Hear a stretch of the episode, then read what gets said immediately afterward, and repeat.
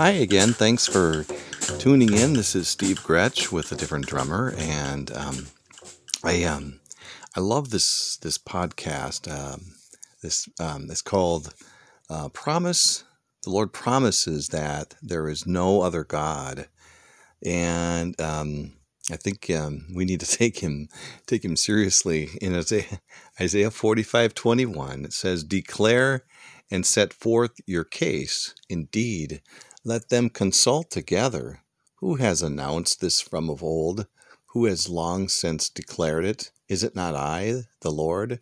And there is no other God besides me, a righteous God and a Savior. There is none except me. I love that. The Lord promises that there is no other God besides Him. He's our Creator, He's our Savior. He's done it all. He's been there since the beginning. And it just, I mean, in turbulent times, we can just know that He is rock solid, that He is. Uh, he's the one that we can trust and we can move on with our lives and trust Him and understand that there is no other God. And he says basically, there's no confusion here or misidentifying of who's God. He gives us evidence that he is the one. He's um, so. Anyways, there's uh, there. I like to um, I like to look at things from different angles, and I'm sure you've figured that out by now. But uh, I like so I'm going to talk a bit about their their useless gods. There are there are uh, small g, small gods, but they're not God. We, every, we know that. And uh, in Deuteronomy 4 7 makes it clear what other nation is so great as to have their gods near them the way our the way the Lord our God is near us whenever we pray to him. So there's there's no other God. He, he he's the one he's it's so great to know that we can be that we can be confident in Him. And we put our hope in Him, put our hope, and Jesus Christ is the one we hope in. He is the object of our faith. We can put our hope in Christ alone. In Zechariah 10 2, the Bible says, For the household gods utter nonsense, and the diviners see lies. They tell false dreams and give empty consolation. Therefore, the people wander like sheep.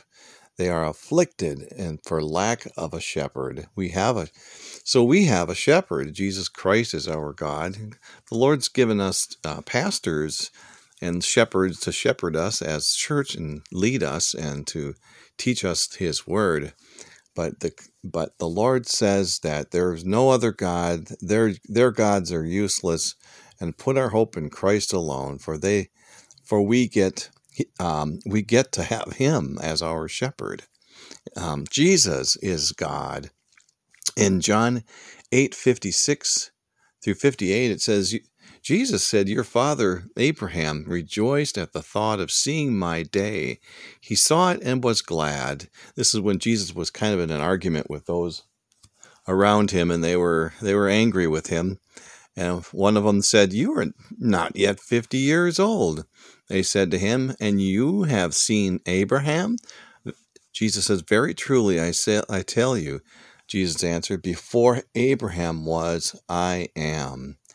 And that was it for them. They, the, the, the words I am is a declaration that I am God because of what was said um, in the beginning. Um, there, when um, so Abraham, Abraham, Abraham rejoiced at seeing his day.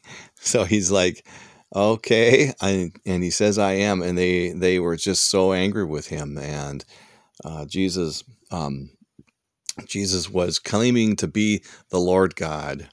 And what does he say? He says that we should turn to him. I love this um, in 1 Thessalonians 1 9 says, For they themselves report what kind of reception you gave us. They tell us how you turn to God from idols to serve the living and true God. The Lord God says that's repentance and that's trust in Christ.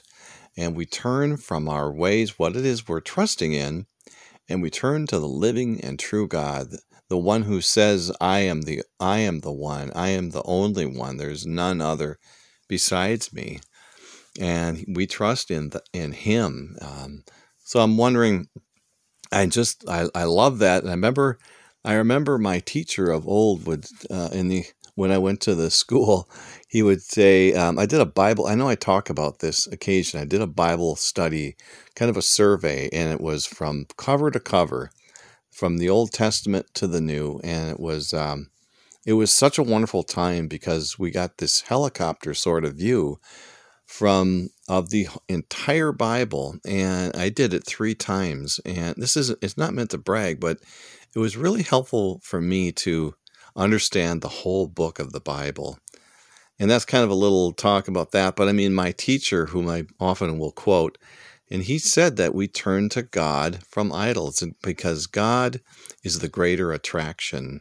We turn to Him, we, we, we forget about the things that we used to trust in, our idols, whatever they may have been, and we serve the living and true God. This, um, so that's that's kind of um, it's kind of a thing that uh, he used to say and i love i love this verse in 1 john 4 7 it says beloved let us love one another for love is from god and whoever loves has been born of god and knows god. And um, my heading for that section was called that we love love comes from him. Love comes from god. He's the originator. He's the he is the source of love, and um, so that's that is his who he is. And it's not only him, he's also a God who judges and is going to judge. And one day there will be judgment and there will even be wrath. And we will be exempt from that, those who believe. But the promise is that there is no other God besides him, and love comes from him. I love, I'm going to leave with this last verse here. It's in Job. And he, the Lord God displays his power, and it's proof, again, that he is God, there is no other. In Job 36, 29 through 33, it says, Who can understand how he spreads out the clouds, how he thunders from his pavilion? See how he scatters his lightning about him, bathing the depths of the sea. This is the way he governs the nations and provides food in abundance. He fills his hands with lightning and commands it to strike its mark. His thunder announces the coming storm. Even the cattle make known his approach. His approach, yes, it's the animals know. They know. Um, and we know too that there's the promise that there is no other God. He is in control. This is His planet. We are His people. Uh, we are His church. We are the bride of Christ. And one day He's going to come uh, and get us because He promised that He would. Well, uh, that that's a wonderful that's a wonderful promise just to know that He is God and that we can we can cling to that promise.